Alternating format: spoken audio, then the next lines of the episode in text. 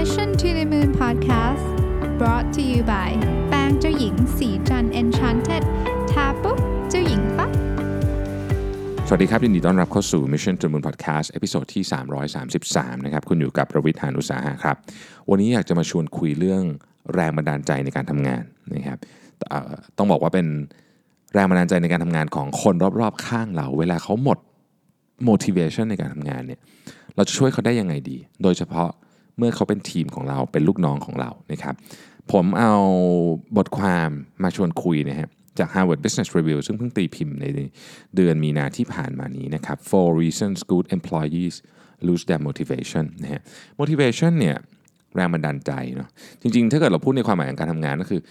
เราอยากทำเรื่องนี้แทนที่จะแบบผัดวันประกันพรุ่งไปก่อน อันนี้ก็คือ motivation นะครับแต่เวลาเราหมด motivation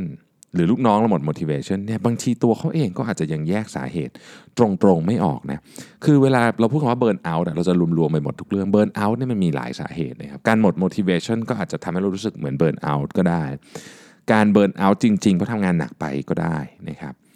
หรือมันมีสาเหตุเยอะมาก แต่เราเรียกรวมๆกัน ถ้าเกิดเราไม่แยกสาเหตุปุ๊บเนี่ยเราก็จะแก้ปัญหาไม่ถูกนะครับแต่ว่าการหมดพลังพลังในการทำงานเนี่ย มันค่อนข้างเห็นชัดว่าเหมือนกับคือถ้าคนมันมีใจจะสู้อะนึกออกไหมฮะมันจะมีลักษณะแบบหนึ่ง มีแววตาแบบหนึ่ง มีพลังแบบหนึ่ง อันนั้นนะคือ motivation เนี่ยทีนี้พลังของคนที่ทำงานเนี่ยนะฮะเขามีการคาดกันแบบประมาณการแล้วกันนะว่า มันสำคัญประมาณ 40%เลยนะเฉพาะ motivation อย่างเดียวเนี่ยนะครับสามารถตัดสินได้เลยว่าโปรเจกต์นี้จะสำเร็จหรือไม่สำเร็จเนี่ย40%เลยนะทรัพยากรด้านอื่นเนี่ยนะฮะ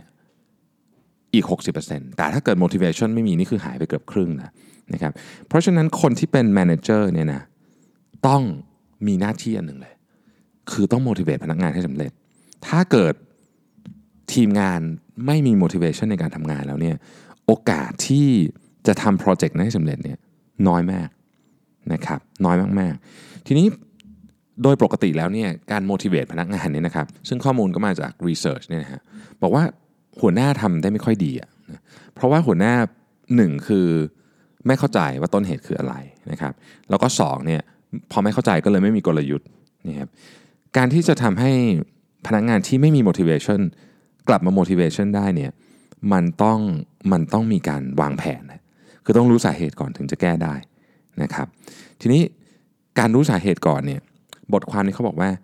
คุณจะต้องวิเคราะห์ ก่อนว่าสาเหตุมันมาจากอะไร แล้วจึงค่อยลงมือปฏิบัติ เพราะถ้าเกิดว่าสาเหตุของการหมด motivation มันมาจากเรื่องหนึ่งแล้วคุณใช้กลยุทธ์อีกเรื่องหนึ่งไปแก้เนี่ยนะครับ มันจะเละฮะมันจะเละมันจะเละหนักกว่าเดิม บางทีหมดเขาจะหมด motivation หนักกว่าเดิม ถ้าคุณแก้ปัญหาผิดวิธี ผมขอทวนอีกครั้งหนึ่งนะฮะก่อนจะแก้ปัญหาเรื่องนี้ต้องวิเคราะห์ให้ออกก่อนว่าปัญหามาจากอะไรนะครับมิเช่นนั้นแล้วการแก้ปัญหาไปจะทำให้เรื่องหนักขึ้นไปอีกนะฮะ สาเหตุของการหมด motivation เนี่ยจากการทำการวิจัยเนี่ยนะฮะมันมีด้วยกัน 4 สาเหตุหลักใหญ่ ๆ ด้วยกัน เขาเรียกว่า motivation traps นะครับอันประกอบไปด้วย 1. value mismatch 2. lack of self efficacy 3. disruptive emotions และ 4. attributions error นะครับเราจะมาคุยกันในรายละเอียดของแต่ละอันเลย เริ่มที่อันแรกก่อน value mismatch นะฮะ value mismatch คืออะไร ถ้าแปลเป็นภาษาคำพูดก็คือ ฉันฉันไม่ได้อินหรือฉันไม่ได้สนใจกับเรื่องนี้มากขนาดนั้นฉันไม่อยากทำฉันไม่อยากทำฉันแบบมันมันไม่ใช่เรื่องที่เป็นตัวตนของฉันขนาดนั้นนะครับ มันเกิดขึ้นหรือมันทำให้พนักงานติดกับเนี่ยมันมาจาก เพราะว่าเขาไม่สามารถที่จะเชื่อมงานนั้นนะกับสิ่งที่เขาเชื่อว่ามันเป็นประโยชน์ได้ หรือไม่สามารถเชื่อมกับ value ของเขาได้พอเป็นแบบนี้ปุ๊บเขาก็เลยไม่ motivate ที่จะทำนะครับแอบทีนี้แล้ว manager จะช่วยทีมงานของตัวเองให้หลุดออกจากกับดักอันนี้ได้ยังไงนี่ฮะอันดับแรกเนี่ยก็ต้องเริ่มมันต้องเริ่มก่อนเลยว่าต้องต้องดูก่อนว่าเอ๊ะจริง ๆ แล้วเนี่ยพนักงานของเราคนนี้หรือทีมงานของเราคนนี้เนี่ย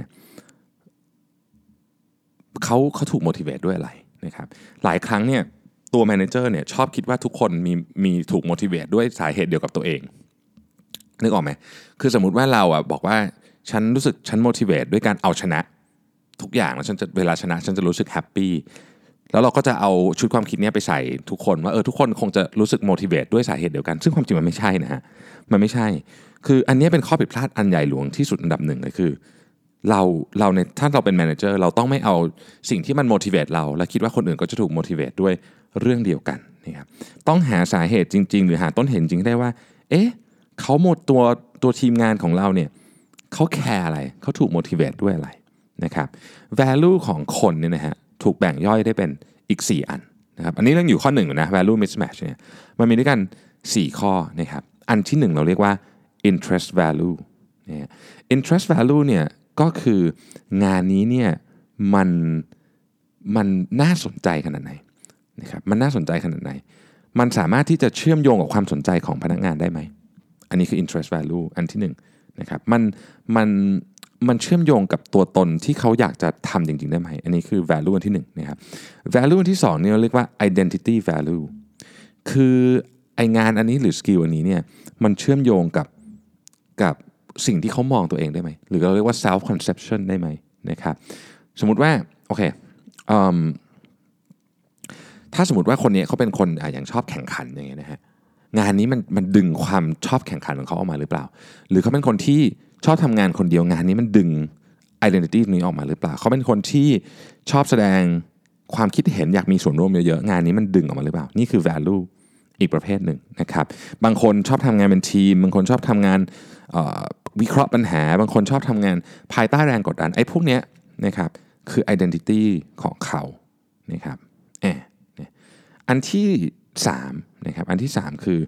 importance value ก็คือว่างานนี้มีความสำคัญแค่ไหน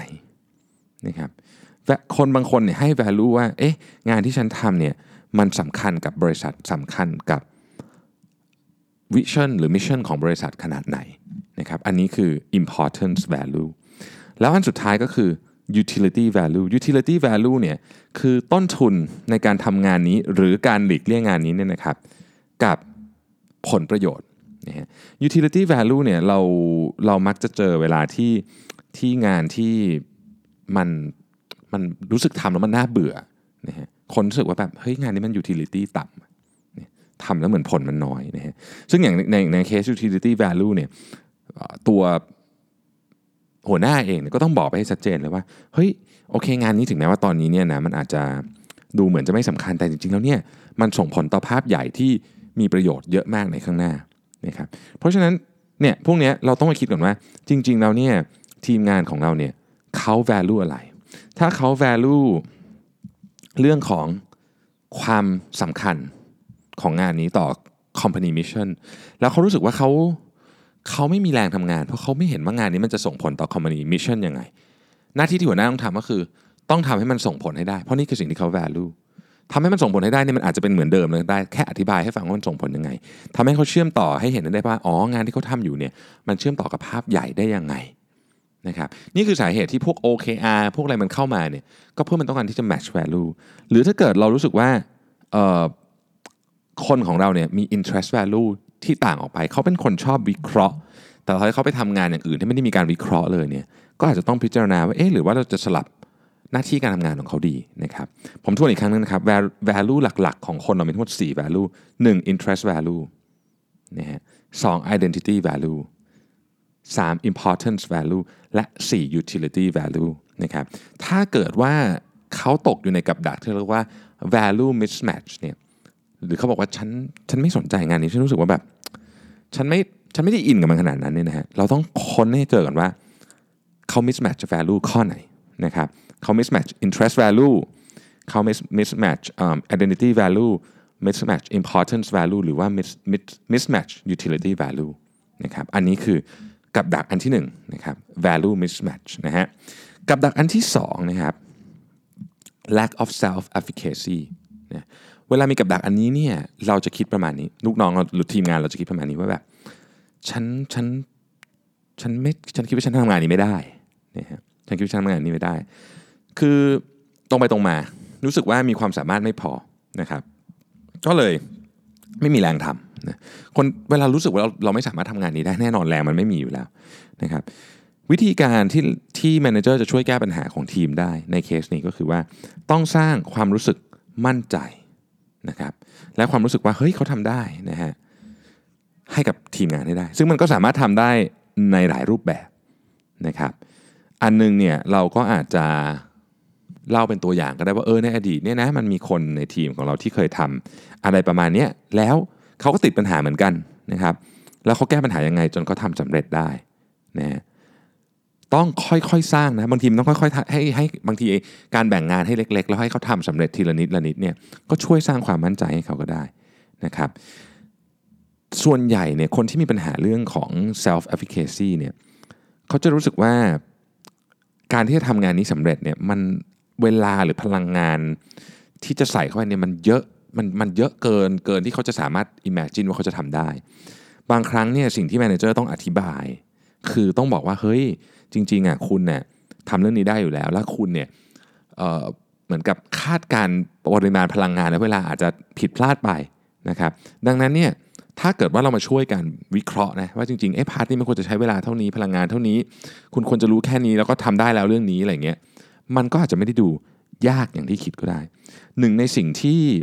สำคัญมากของประเด็นนี้ก็คือว่า ตัวแมเนเจอร์เนี่ยต้องทำหน้าที่เป็นโค้ชเนาะแล้วก็บอกว่าโอเคอะถ้าเกิดคุณคิดว่าทั้งหมดมันยากเกินไปเนี่ยค่อยๆ ลองทำทีละนิด แล้วมันจะดีขึ้นนะครับอันนี้คือคนที่ lack of self efficacy คือรู้สึกว่าฉันคงทำไม่ได้ มันมีอีกข้างหนึ่งด้วยนะฮะมันมีอีกข้างหนึ่งด้วยเป็นด้านตรงข้ามของ motivation trap อันนี้นะครับ คือไม่มี motivation เหมือนกัน แต่ไม่ได้มาจาก lack of self efficacy ไม่ได้มาจากรู้สึกว่าทำไม่ได้ รู้สึกว่างานนี้มันง่ายเกินไป มันดูถูกความสามารถของฉันมากเกินไป พูดง่ายคือฉันเนี่ย over qualify งานนี้นะครับอะถ้าเป็นแบบนี้ก็ต้องดูก่อนว่าเขา over qualify จริงหรือเปล่า ถ้ารู้สึกว่าเขาไม่ได้ over qualify นะครับมันจะมีลักษณะของคนในทีมประเภทหนึ่งที่ที่เป็นคนที่มั่นใจมากๆนะแล้วหลายครั้งที่เขาทำผิด หลายครั้งที่เขาทำผิดเนี่ยนะฮะเขาจะรู้สึกว่าเขาไม่ได้ทำผิด แต่ว่าหลักเกณฑ์ที่เอามาวัดว่าอะไรถูกอะไรผิดเนี่ยมันไม่ตรงหรือมันไม่ยุติธรรมเอาใหม่นะฮะคือหลายครั้งคนที่มั่นใจตัวเองตัวเองมากๆเนี่ยจะรู้สึกว่าเวลาทำผิดฉันไม่ได้ทำผิด แต่กติกามันผิดอะเออว่างั้นแล้วกันเนาะมันผิดที่กติกา มันไม่ได้ผิดที่ฉันมันผิดที่กติกานะครับถ้าเรามั่นใจว่าสิ่งที่เราคิดไว้คือหลักเกณฑ์ที่คิดไว้ถูกต้องแล้วเนี่ยนะฮะ เราก็ต้องคุยกันนะครับสิ่งที่ห้ามทำเลยแล้วกันนะห้ามทำเลยนะฮะห้ามห้าม challenge ability หรือ expertise ของเขาคือคือห้ามแบบว่าเฮ้ยผมว่าคุณไม่ได้เก่งจริงๆหรอกห้ามพูดอะไรทำนองนี้เลยอันเนี้ยอันเนี้ยเละแน่นอนนะครับสิ่งที่ควรทำก็คือว่าอะเรามานั่งคุยกันสิว่าไอ้ requirement ที่คุณคิดว่ามันไม่ยุติธรรมหรือมันไม่ถูกต้องไอ้กติกาที่ว่านี้เนี่ยตรงไหนนะครับตรงไหนที่มันไม่ถูกต้อง แล้วก็ว่ากันไปทีละ point เลย เอาเหตุผลคุยกัน นะครับทำให้เขารู้สึกว่าอ๋อเอ๊ะจริง ๆ มันก็ถูกนี่นะเนาะ manager ต้องเตรียมตัวเยอะหน่อยนะในเคสนี้เป็นเคสที่ค่อนข้างยากนะครับเคส over confident เป็นอีกข้างหนึ่งของ motivation trap ข้อที่ 2 คือ lack of self efficacy นะครับอันที่3ฮะกับดักอันที่3นะครับคือ disruptive emotion นะครับ disruptive emotion เนี่ยมันจะเป็นประมาณนี้ครับฉันรู้สึกว่าแบบฉันเหนื่อยฉันฉันไม่ไหวอะฉันแบบ ฉันหมดแรงอะไม่อยากทำเหนื่อยมันแบบมัน แบบมันรู้สึกแย่ทำไม่ไหวนะครับทำไม่ไหว รู้สึกแบบมันมีพลังของของความลบเข้ามาเยอะแมากเนี่ยทีมงานที่ติดกับดักนี้เนี่ยจะเต็มไปด้วยพลังงานด้านลบนะฮะความเครียด ความโกรธนะฮะความซึมเศร้าอะไรพวกนี้เนี่ยนะฮะคือคือไม่มีแรงจะทำอะว่างั้นเถอะนะครับ วิธีการช่วยเนี่ยนะฮะอันนี้ต้องบอกเลยว่าข้อที่ 3 disruptive emotion เนี่ยเป็นเรื่องที่ละเอียดอ่อนที่สุด เนี่ยกรณีที่จะช่วยต้องทำเป็นลักษณะกึ่งกึ่ง therapy session นะครับนึกถึงคำนี้ไว้นะ therapy session นะครับก็คือจะคุยกันเนี่ยต้องคุยกันแบบ private สุดๆนะครับ private สุดๆเลยว่าแบบโอเคนะครับอะไหนลองเล่ามาสินะครับถ้าเกิดใครเคยดูภาพยนตร์ที่จิตแพทย์คุยกันกับคนไข้เนี่ยนะฮะสิ่งหนึ่งที่จิตแพทย์ทำเลยเนี่ยนะฮะ คือเขาจะไม่เห็นด้วย หรือไม่ไม่เห็นด้วยอะคือเขาจะไม่ไม่บอกว่าเขาเห็นด้วยหรือไม่เห็นด้วยนึกออกไหมฮะเขาไม่จัดอะไรทั้งสิ้น เขาให้คนนั้นนะเล่าไปเลย ว่าเขาคนนั้นไม่รู้สึกไม่สบายใจเพราะอะไรนะครับ เสร็จแล้วนะฮะนี่คือสิ่งที่แมเนเจอร์ต้องทำเหมือนกัน ก็คืออะลองทวนสิว่าสิ่งที่สิ่งที่คนนั้นเล่ามาเนี่ยคุณเข้าใจถูกหรือเปล่า การจะทำแบบนี้ได้คุณต้องทำสิ่งที่เรียกว่า active listening คือนอกจากจะตั้งใจฟังแล้วเนี่ยคุณต้องฟังแล้วก็ต้องเหมือนกับเก็บข้อมูลแล้วกลับมาพูดอีกรอบหนึ่งแต่ว่าไม่ใช่ทวนคำเขาคำต่อคำนะคือมันต้องเป็นภาษาของคุณเอง ถามว่าเอ๊ะเนี่ยอ่าโอเค สมมติคุณเขาเล่ามาเขาอัพเซตเรื่องนู้นเรื่องนี้เนี่ยคุณก็แบบโอเค เท่าที่ฟังมาเนี่ยคุณประมาณนี้ 1 2 3 4 ใช่ไหมนะครับ ถ้าเขาบอกว่าไม่ใช่ คุณก็ต้องบอกว่า ขอโทษจริง ๆ ช่วยเล่าให้ฟังใหม่ได้ไหม นะฮะช่วยทำให้ผมเข้าใจนิดนึงว่าเรื่องเป็นยังไง โดยไม่ตัดสินทั้งสิ้น ไม่ได้บอกว่าเรื่องนี้ดีหรือไม่ดีอะไรทั้งสิ้นนะครับทำแบบนี้เนี่ยเข้านี้เองเนี่ยนะครับคนที่ได้มีโอกาสมาพูดในเซสชันนี้ ซึ่งต้องบอกอย่างที่บอกนะฮะไม่มี distraction ใดๆ private นะครับมือถงมือถือ notification สายโทรศัพท์อะไรดึงออกให้หมด ได้มีโอกาสมาพูดกับหัวหน้าของตัวเองเนี่ยแค่นี้เขาก็จะเริ่มสบายใจขึ้นแล้ว นะครับแล้วคุณก็อาจจะออกบอกโอเค เดี๋ยวพรุ่งนี้เรามาคุยกันต่อนะครับเซสชันแบบนี้เนี่ยมันเป็น therapy session ไม่ได้หมายความว่าลูกน้องคุณทีมงานคุณมีปัญหาอะไรทั้งสิ้นเพียงแต่ว่า บางครั้งเนี่ยเราเราไม่รู้จริง ๆ ว่าสิ่งที่ทำให้เราหงุดหงิดสิ่งที่ทำให้เราเครียดสิ่งที่ทำให้เราพารานอยเนี่ยมันคืออะไร การที่เราได้เล่าออกมานะครับได้เล่าออกมา ทีมงานคุณได้เล่าออกมา แล้วก็ มีคนเออเขาเข้าใจนี่ว่าเออใช่ใช่ใช่มันเป็นมุมนี้บางทีเนี่ยมันไปเจ้าตัวนะไปตกผลึกได้เองนะครับ หลายครั้งเนี่ยถ้าเกิดเราได้ฟังพอดแคสต์ก็ได้เนี่ยนะครับพอดแคสต์ที่คุยกับนักจิตบำบัดเยอะๆเนี่ยจะพบว่าคนที่ไปคุยกับนักจิตบำบัดส่วนใหญ่เนี่ยไปตกผลึกเรื่องของตัวเองได้ด้วยตัวเอง แต่ว่าเขาเพียงต้องการคนฟังนั่นเองอะเท่านั้นเองนะครับ ในมุมลักษณะแบบนี้ก็จะเป็นประมาณนี้เหมือนกันนะทีนี้เนี่ยต้องบอกว่า เวลาที่เราเราคุยประเด็นนี้กันเนี่ยนะฮะเราต้องแยกให้ออกก่อนว่าโอเค สิ่งที่ทำให้ทีมงานของเราไม่สบายใจเนี่ยมันเป็นมันเป็นเรื่องอะไรเนี่ยมันเป็นเรื่องอะไรมันเป็นเรื่องจากข้างนอก มันเป็นเรื่องจากคนอื่นหรือเปล่า ถ้ามันเป็นเรื่องจากคนอื่นเนี่ยบางทีต้องคุยกันของเรื่องก่อนรีเฟรมของที่เขาเจอบางบางทีเขาหงุดหงิดเพราะว่าแบบเขารู้สึกว่าคนนั้นไม่ตั้งใจฟังเขาสมมตินะฮะสมมตินะสมมติง่ายๆอย่างเงี้ย แต่บางทีเนี่ยจะมองเฮ้ยคนนั้นเขาอาจจะไม่ได้ไม่ตั้งใจฟังคุณก็ได้เพียงแต่ว่าเขาเขาอาจจะ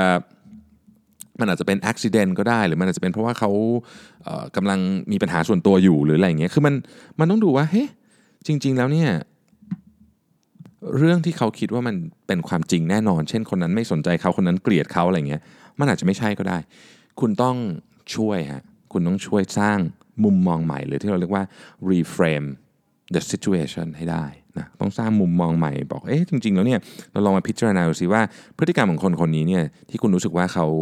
ไม่ชอบคุณหรือเขาทำให้คุณอึดอัดเนี่ยบางทีมันอาจจะไม่ได้เป็นที่คุณคิดก็ได้นะเราลองมานั่งคุยกันดูนะครับแต่ของพวกนี้ต้องทำเป็น step by step ไปนะฮะถ้าเกิดว่าในที่สุดแล้วเนี่ยนะฮะทำแล้วยังไงก็ยังไม่ดีขึ้นเนี่ยในกรณีนี้ควรใช้มืออาชีพมาช่วยนะนะครับควรใช้มืออาชีพมาช่วย ซึ่งไม่ได้มีอะไรผิดนะฮะผมขอพูดอีกครั้งนึงว่าการไปพบนักจิตบำบัดหรือจิตแพทย์เนี่ยเป็นสิ่งที่เฮลตี้มากนะนะฮะแล้วก็คนไทยอาจจะไม่ค่อยชินกับเรื่องนี้ แต่ว่าจริง ๆ แล้วเนี่ยในบนโลกใบนี้เนี่ยนะครับ วิธีนี้ถือว่าเป็นวิธีที่ที่คนที่ที่อาจจะรู้สึกไปต่อไม่ได้อะหรือมีปัญหาอะไรบางอย่างเนี่ยนะครับเขาใช้แล้วเขา work มากเนี่ยเพราะมันมีศาสตร์ที่ที่ชัดเจน แล้วก็สามารถอธิบายได้อยู่เบื้องหลัง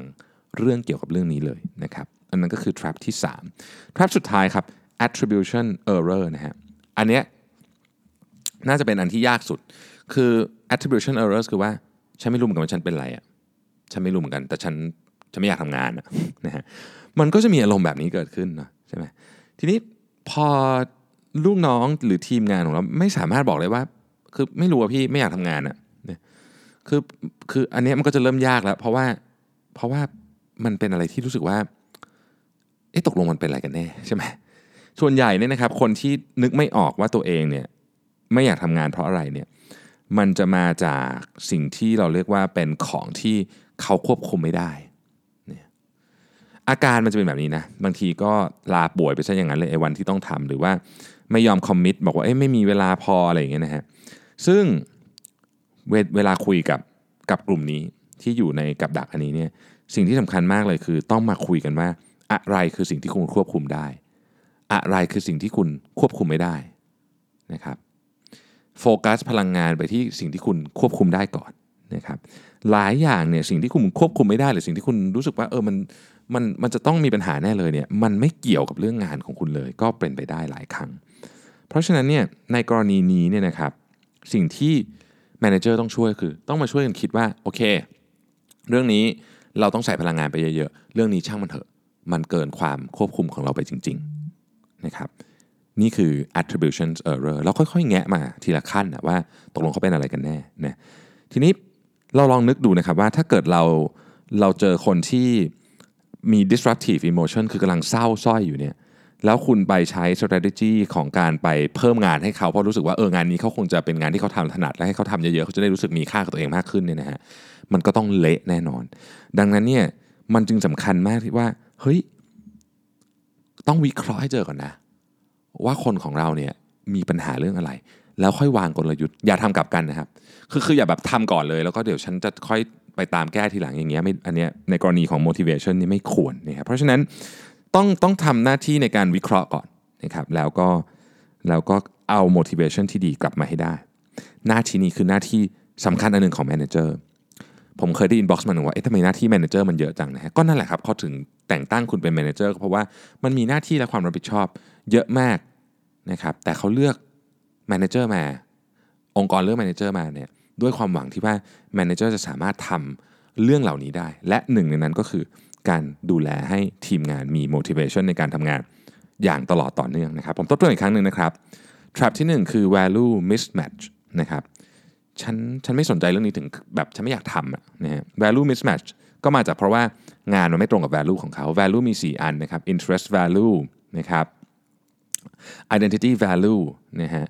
importance value แล้วก็ utility value นะครับ อันที่สองคือ lack of self efficacy นะครับ ฉันคิดว่าฉันทำงานนี้ไม่ได้หรอกนะครับอันที่ 3 คือ disruptive emotion เศร้าซึม paranoid นะครับโมโหต่างๆ พวกนี้นะฮะก็เลยไม่อยากทำนะฮะอันสุดท้ายคือ attribution error ฉันไม่ค่อยแน่ใจเหมือนกันว่าทำไมฉันถึงไม่อยากทำแต่มันไม่อยากทำนะครับวิเคราะห์สาเหตุให้ได้ วางกลยุทธ์ แล้วคุณจะช่วยให้ทีมงานของคุณ กลับมามี motivation ในการทำงานได้ใหม่ ขอบคุณที่ติดตาม Mission to the Moon ครับเราพบกันใหม่ในวันพรุ่งนี้สวัสดีครับ สสิ เพราะความสดใสมีได้ทุกวัน